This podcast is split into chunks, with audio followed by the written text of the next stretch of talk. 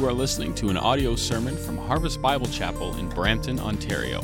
For more information about our church, please visit harvestbrampton.ca. Lord Acton, this real old guy, he's not alive anymore, but he said, absolute power corrupts absolutely.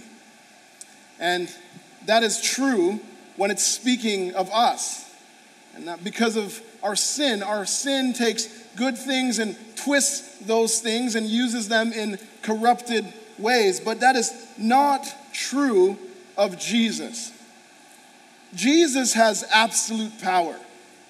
But Jesus never uses his power in a corrupted way. And that's because Jesus is perfect and without sin. Jesus always uses his power for the good of others. He always uses it in good ways. The reality is, is that Jesus is powerful. And he works powerfully on behalf of anyone who comes to him in faith.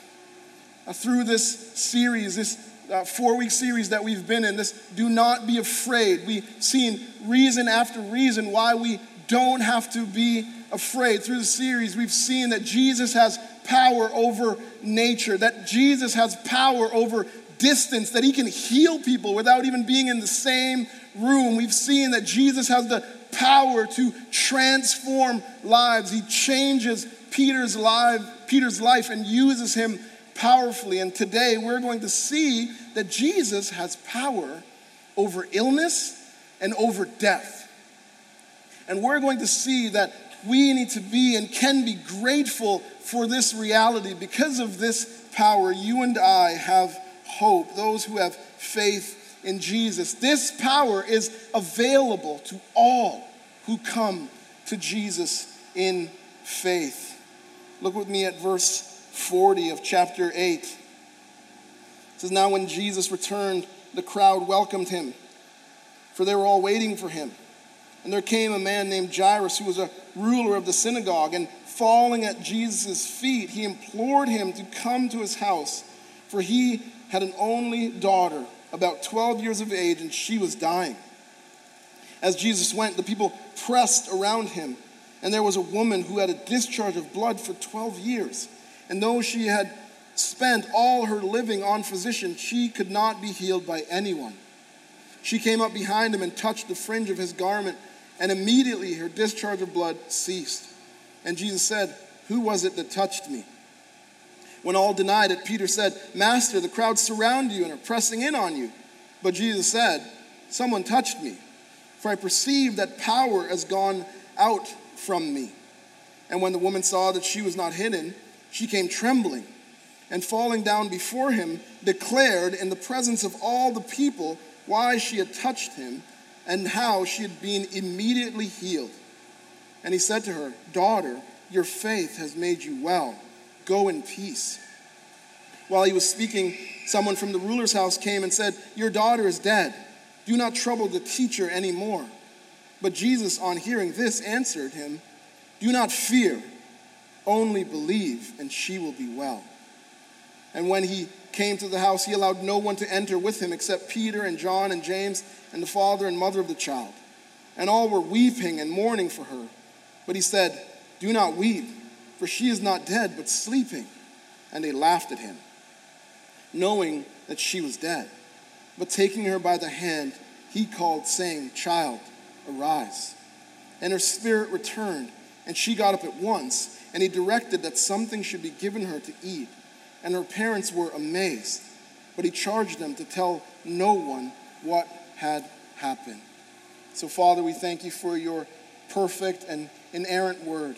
And God, we thank you for your Holy Spirit who helps us to understand your word and also helps us to uh, be able to live the things in your word.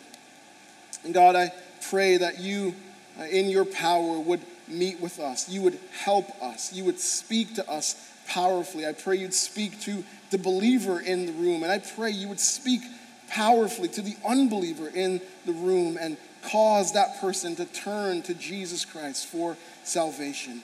And God, those of us who have turned, would you encourage us by what is said. Would people hear you speaking through me, I pray? Would you do a supernatural thing right now? In Jesus' name, amen. Amen. Here's our first point Jesus helps all, so we should urgently seek his power. In Luke 8, verse 37, it says that the people on the other side of the lake desperately wanted Jesus to leave. They wanted him out of the region. But these, this crowd, this people on the other side of the lake, they were welcoming Jesus back. They were excited to have him. They were waiting for him. And so this crowd is gathered as they come back. And in this crowd, this ruler comes, a ruler of the synagogue, Jairus, comes. And he comes because he wants Jesus to help. Uh, the synagogue was the social and spiritual center of the Jewish community. And Jairus is the ruler here. He's one of the elders. He would have been responsible for overseeing the teaching ministry. So he's responsible for who speaks. He, his job was to organize the public worship. And Jairus was a well respected man. He was he was well thought of in the community. Jairus is someone who people wanted to be around, they looked up to him, but none of that matters right now. Because verse 41 says, And there came a man, Jairus, who was a ruler. He came and falling at Jesus' feet, he implored him to come to his house. For he had an only daughter who was 12 years of age, and she was dying. None of of his credentials matter to him right now because his daughter is dying and he comes imploring Jesus to come and help. He's heard of all the different miracles that Jesus has worked. He's heard about the power of Jesus, and now he wants Jesus to come and work another powerful miracle to help him. The detail that she is 12 years old is very important. That, that tells us of uh, some significant things uh, going on in the story. In the first century, when a girl was 12 years old, when she reached that age, that was the age where she could get married. And so Jairus is concerned. His daughter is in the prime of her life, and he wants her to experience all that life has to offer. Implored conveys this idea of intense begging, pleading with Jesus, falling at his feet shows that Jairus was a humble man and a vulnerable man. So many people miss out on the help that they need, the help that they need from Jesus, because they refuse to be humble they refuse to be vulnerable. They refuse to say, I need help. Let's not be people like that. Let's embrace humility in our life. Let's embrace vulnerability when it's needed and urgently seek his help. We see from Jairus this intense love that a parent has for their child, this intense desire to see their children live a long and full life. No parent should feel bad for feeling this way. No parent should feel bad for having this natural desire, this natural want. No parent should be ashamed for praying for this for your children. It's right and it's good. And so, full of compassion, Jesus immediately goes with him. Look at verse 42. As Jesus went, the people pressed around him. And there was a woman who had a discharge of blood for 12 years. And though she had spent all her living on physicians, she could not be healed by anyone. She came up behind him and touched the fringe of his garment, and immediately the discharge of blood ceased. And so, as Jesus goes, uh, Luke says the crowd is pressing in on him. Another translation says the crowd is actually crushing Jesus. It's so massive, so big, they're squeezing in to try to get near him that he's being crushed. And in this crowd that is crushing him, we meet this other person who has a desperate need, this woman. and she's different than Jairus in many ways, but she's just as needy. We don't know her name, but we do know her medical condition. She's had this issue of blood for over a decade. She's had this problem as long as this little girl, Jairus' little girl, has been alive. And her condition is serious. And her condition actually ruined her life. Leviticus 15 19 says that she was considered unclean. And so she was not allowed to enter the temple. She was not allowed to participate in the public worship. She was not allowed to touch anyone. If she touched someone, they were considered unclean. And so this woman, this poor woman, is an outcast. She is isolated. This woman was cut off in every way. For 12 years, she hadn't even received a hug from someone. It's no wonder that she tried everything she could to get rid of this condition. In Mark's gospel, it says that she had suffered much under many physicians. She tried many ways to get rid of this thing. And it says, and she was no better, but grew worse. She grew worse.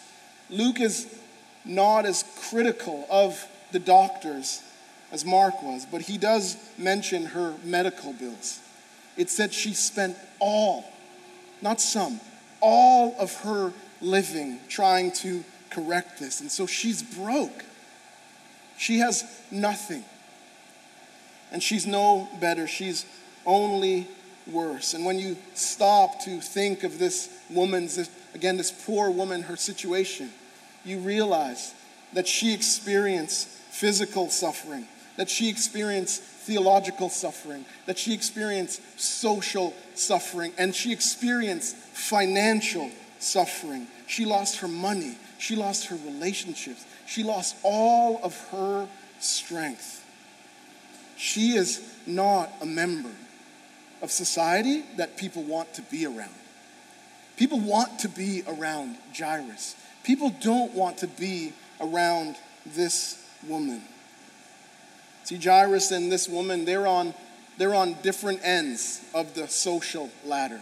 He's up top, she is down low. Jairus is respected, she is ignored. Jairus is an insider, she is an outsider. She is pushed out. But what you see here is that Jesus is willing to help them both. Jairus is up high, she is low, but Jesus does not hesitate. Jairus comes pleading. And Luke says, just simply, Jesus went with him. This woman comes touching, and Jesus stops to help her. And in point number two, we are going to see just how much Jesus helps this woman. See, it didn't matter to Jesus whether one was high on the social ladder or whether one was low. He is willing to help all people who urgently seek his power. Acts, in the book of Acts, Acts 10 34, says, Peter opened his mouth and said, Truly, I understand that God shows no partiality. Jesus is God. I said this last week, I will say it again. Luke continues to make that point. Jesus is God. He wants us as believers to continue to believe that. He wants the unbelievers in the room to believe that, that Jesus is God, this God who gave everything for us, this God who is refusing to be partial, to treat all people well, to look after them, to use his power in their life, regardless of where they are. He's willing to help the, the religious ruler, the guy at the top, and he's willing to help this poor woman. And as followers of Jesus Christ, this is the kind of living we're called to.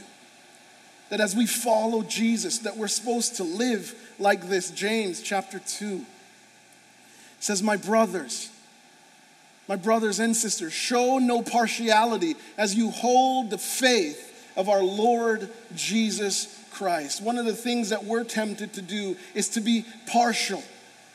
That we see different people and we see where they are in the social standing, and we want to help some and we want to ignore others. And the Bible says, no, no, no. We help all types of people, regardless of their race and economic status, regardless of where they are in the world, how the world views them. We view them differently. We see them as people, as human beings, and we are not partial. We help all people the way Jesus helps all people. And we can live like this because the Spirit is in us.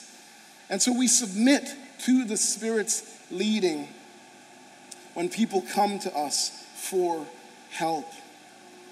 And so Jairus and this woman don't share much in common, but we do know that they share one thing in common. Both of them have a critical problem that they can't solve on their own. Both of them have a critical problem that is beyond human help, and they both are urgently seeking the power of Jesus in their situation. And this is what we share in common with Jairus and this lady. Regardless of where we are on the social ladder, whether we're up or whether we're down, from Kanye West to Marvin McCooty, all people face problems that are beyond human help. And where we go when those problems come into our life tells us where our faith lies. It tells us if we have faith or not in the right place where it should be. I live this this week. This message, as I was getting ready to write this sermon and studying this passage, I was struggling. And it was, it just wasn't coming. And then it was Tuesday. I'm like, it's only Tuesday. I got a little bit, I got some time. Then it was Wednesday, nothing. Thursday, nothing. Pastor Ted came back. He came into my office. And I'm like, I've got nothing. I'm, i think I'm just going to get up and I'm going to pray and say, see you guys next week. And he kind of smiled and left. I'm like, are you going to help? Nothing. Nothing was coming. Nothing at all. The whole sermon actually didn't come together until Friday night at like 10 o'clock. Nothing. And then, so I'm driving home on Thursday. I'm like, God, why are you doing this to me? I thought you loved me. I'm a good guy. Come on, you're supposed to help. And as I'm driving down Steeles, and for whatever reason, they've like dropped Steeles down to one lane, and so it's all kinds of traffic at five o'clock. And so I'm driving, and then as I get to Steeles in Mississauga Road, the Spirit just gently, gently reminded me. It's like, Marv, the reason why the sermon is not coming is because you're going everywhere else for help, except the place you're supposed to go for help. You're going here, you're going to the smart guys, the commentaries, you're, you're asking other people what they think. You're just going here, here, here, rather than humbly and being vulnerable, pleading with Jesus, urgently seeking his help. And he says, the moment, amen, the moment you turn to Jesus, Marv, the sermon will come. And so this portion of scripture teaches us Jesus is our help and that he helps all who seek him urgently. He's help for the helpless.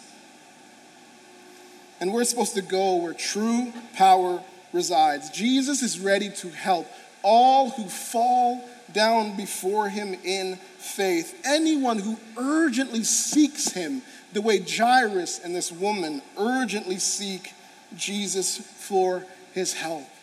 And when Jesus helps us, there's a very specific way Jesus wants us to handle that. Look, at, look with me at verse 44 again.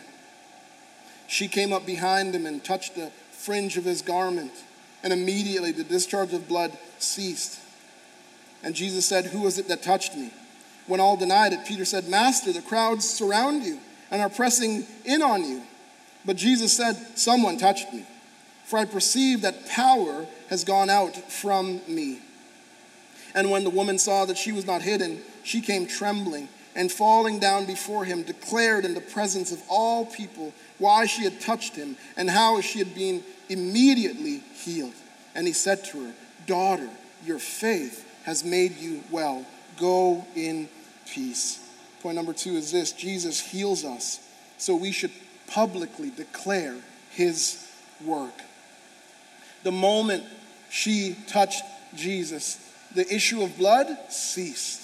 Just like the wind and the waves in the storm ceased. Years of agony, years of embarrassment, all gone in one brief touch. It highlights the reality that Jesus is willing to heal us. And Jesus asks, Who was it that touched me? This is like a celebrity turning to a whole group of photographers and saying, Who took my picture? Like, how are we supposed to know that? And Peter even says that. He's like, Look at the crowd. Are you, are you kind of aware, Jesus? I mean, I'm in it with you. And how are we supposed to know? And all the disciples think this. Peter's just kind of representing all of them. But Jesus presses on. He says, Power has gone out from me. Jesus understands he's been touched in a different way. All kinds of people are touching Jesus, but only one person touches him with faith. He says, Power has gone out. Who touched me? Now, some people think Jesus asked this question for his own information, but Jesus knows who touched him.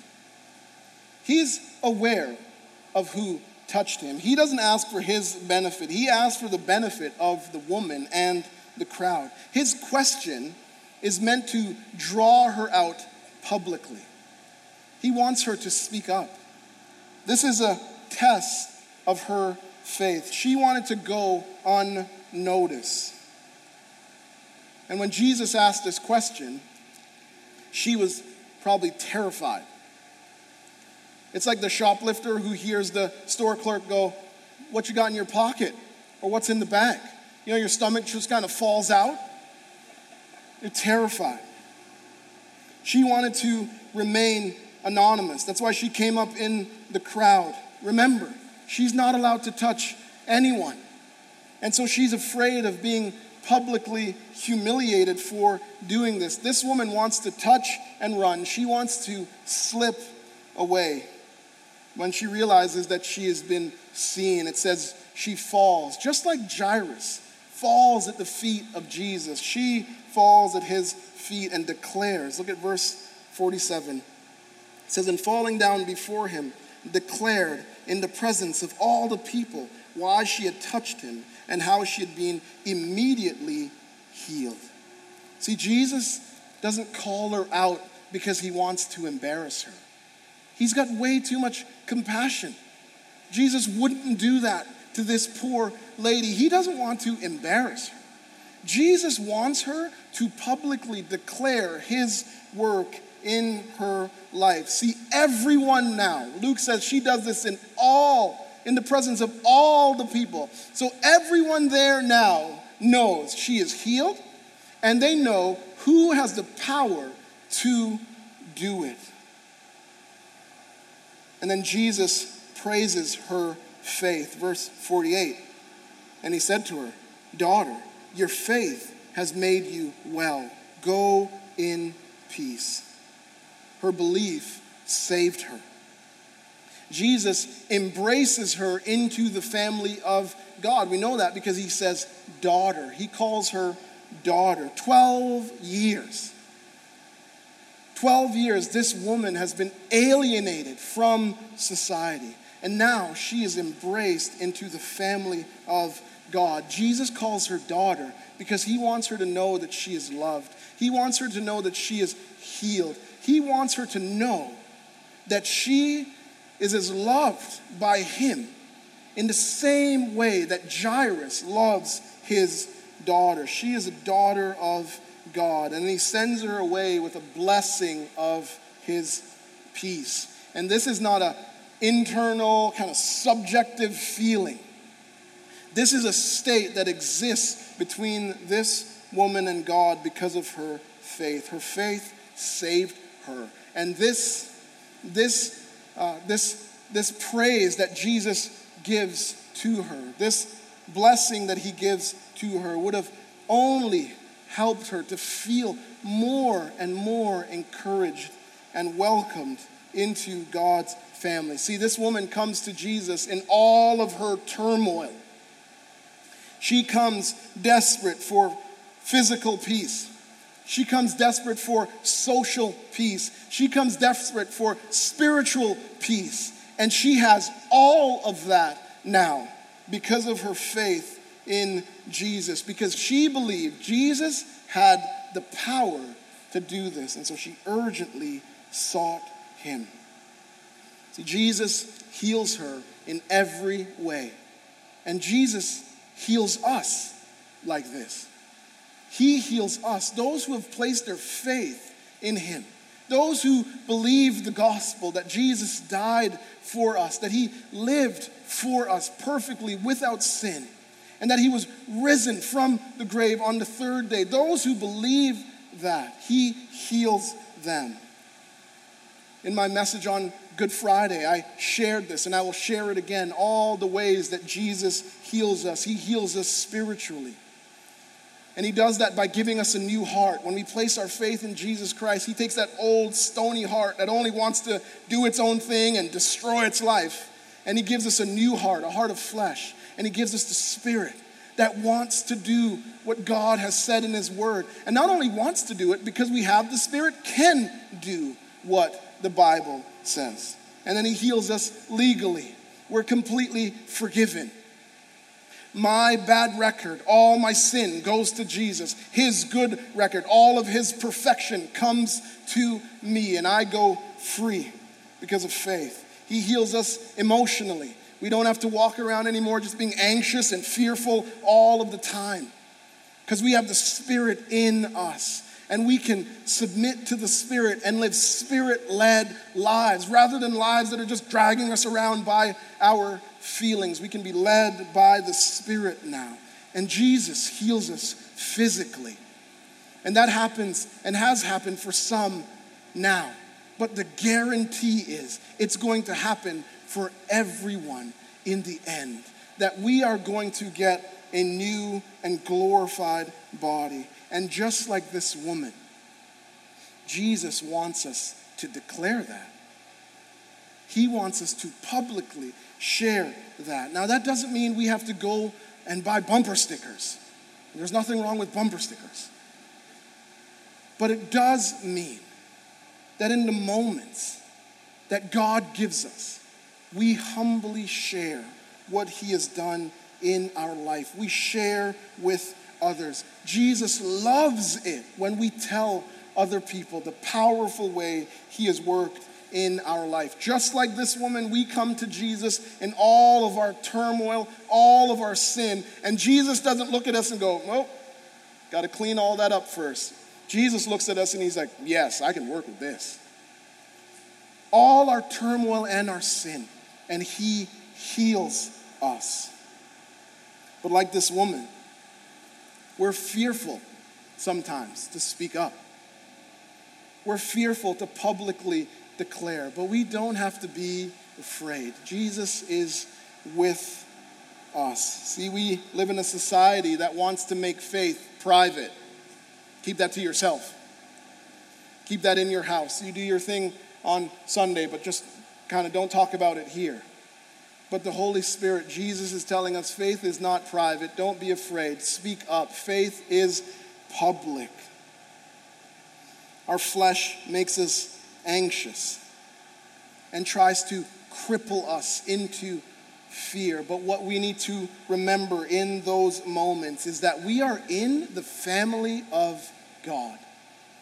And that in this family, we will never be rejected. Society might reject us for declaring our faith and belief in the power of Jesus. But Jesus, because of his love, will never reject us. And so we can face rejection and publicly share what he has done, not in obnoxious ways, in gentle and respectful ways, but boldly with courage, courageously being clear about who Jesus is, what he has done, and his power in our lives.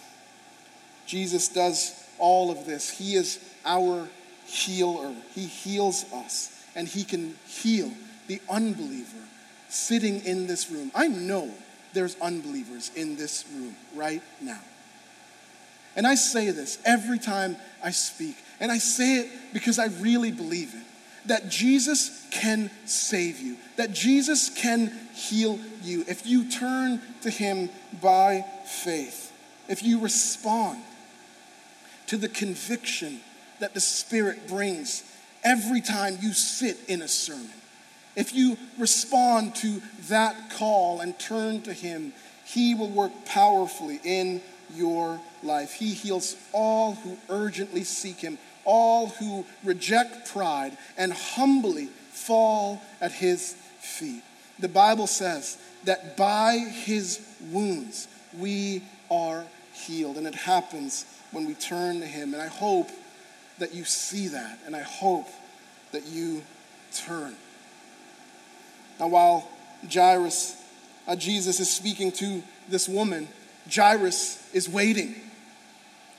He's waiting, and we can imagine how difficult this must have been for him. He's like, My daughter is dying. Like, we got to hurry up. Like, what, why are we stopping? Come on, come on. There's no time to waste. And while he is waiting, the news that he has been dreading, the news that he has been fearing comes. Look at verse 49. While he was still speaking, someone from the ruler's house came and said, Your daughter is dead. Do not trouble the teacher anymore. But Jesus, on hearing this, answered him, Do not fear, only believe, and she will be well. A person comes from Jairus' house and he says, It's too late. Uh, it, he waited too long. She's, she's passed away. Jesus doesn't need to come anymore. This highlights this person's unbelief. See, they, they may have believed that Jesus could heal her, but they don't believe he can raise her from the dead. This is another person who doesn't fully understand who Jesus is. They don't understand that Jesus is God. Luke is saying that. He is God, and because He is God, He has power over this, our last enemy. He has power over death. Now, hearing this news probably filled Jairus with fear and grief, and Jesus knows and understands this, and he looks at him and he says, Do not fear, Jairus. I understand right now you're fearful. He says, Do not fear, only believe. Another translation says, Only have faith. Jairus, only faith. Have faith like this woman. Believe like her. And if you believe like her, Jairus, you will see me work powerfully in your life. Jesus is saying, Jairus, I understand your fear. Jairus, trust me. Jairus, be patient. Jairus, there's no need to hurry. You got the right guy. Here's our final point Jesus understands our fear, so we should patiently trust his timing. Grief is flooding his heart. Just like the, the woman, her faith was tested. Jairus, his faith is being tested. And Jesus doesn't want fear to choke out his faith. He's concerned for Jairus' faith, and he says, only believe. See, Jairus wanted Jesus to hurry up, but Jesus is in no hurry. Jesus is going at his own pace, and that's because his timing for doing things is much different than our timing. Darrell Bock says it like this it's on the screen for you. Said it's often the case that what we think God ought to do right now, God chooses to act on later. While what we would have put off, He chooses to handle right away. What is amazing is how, how often, upon reflection and given the perspective of a longer range of events, the sequence God brought to pass in my life made much better sense than what I would have lobbied for. We can patiently trust Jesus because his timing always makes more sense than our timing. His ways are higher than our ways. If Jesus is delaying something in your life, don't give up. Be patient. Trust Him. And I know that it's easy for me to say that, and it's much harder for us to live. And so I need you to understand that I'm not trying to be insensitive to what is going on in your life and the thing that you are waiting on, the thing that you need to trust His timing for. But we've got to believe that He loves us and that He knows what He's doing with us, that He is using His power in our life in a, in a good way, that He's not using His power to harm us. See, trusting in the care of Jesus means waiting on his timing for events. One part of faith, one part of faith is patiently waiting on the Lord because he knows best. He knows what is best for us and is only doing good to us. So Jairus' faith is being tested and he passes the test he passes the test. See, Jairus believed that Jesus could do what seemed impossible. And because of that, he saw Jesus work powerfully. Look at verse 51. And when he came to the house, so they carry on, when he came to the house, he allowed no one to enter with him except Peter and John and James and the father and mother of the child. And all were weeping and mourning for her. But he said, Do not weep, for she is not dead, but sleeping and they laughed at him, knowing that she was dead. The mourners have gathered at the house, and the noise of their grief is filling the house. And Jesus hears all this and he says, Don't weep. She is not dead. And the crowd laughed at Jesus. They know a dead girl when they see one, but when Jesus says she is not dead, He's not offering a different diagnosis. He is, when he says she's not dead, introducing a new perspective on what it means to die in light of his power. Because of the power of Jesus, death is like sleep. And so the crowd laughed at him. They laugh, so they get left outside. Laughter at Jesus, never a good idea. Laughter, doubt, lack of faith leads to being left outside. And I believe that there is a lesson in that for us, for people today, the people who laugh at Jesus. What's going to happen to them is they're going to be left outside for their lack of faith. Look at verse 54. But taking her by the hand, he called, saying, Child, arise. And her spirit returned, and she got up at once. And he directed that something should be given her to eat. And her parents were amazed, but he charged them to tell no one what had happened. Jesus touches her. Jesus speaks to her. The same way her mother would have spoken to her every morning with a gentleness, with a tenderness. He says, Child, arise. And she wakes up, she gets up. A simple touch brings her back to life, just like the touch of the woman.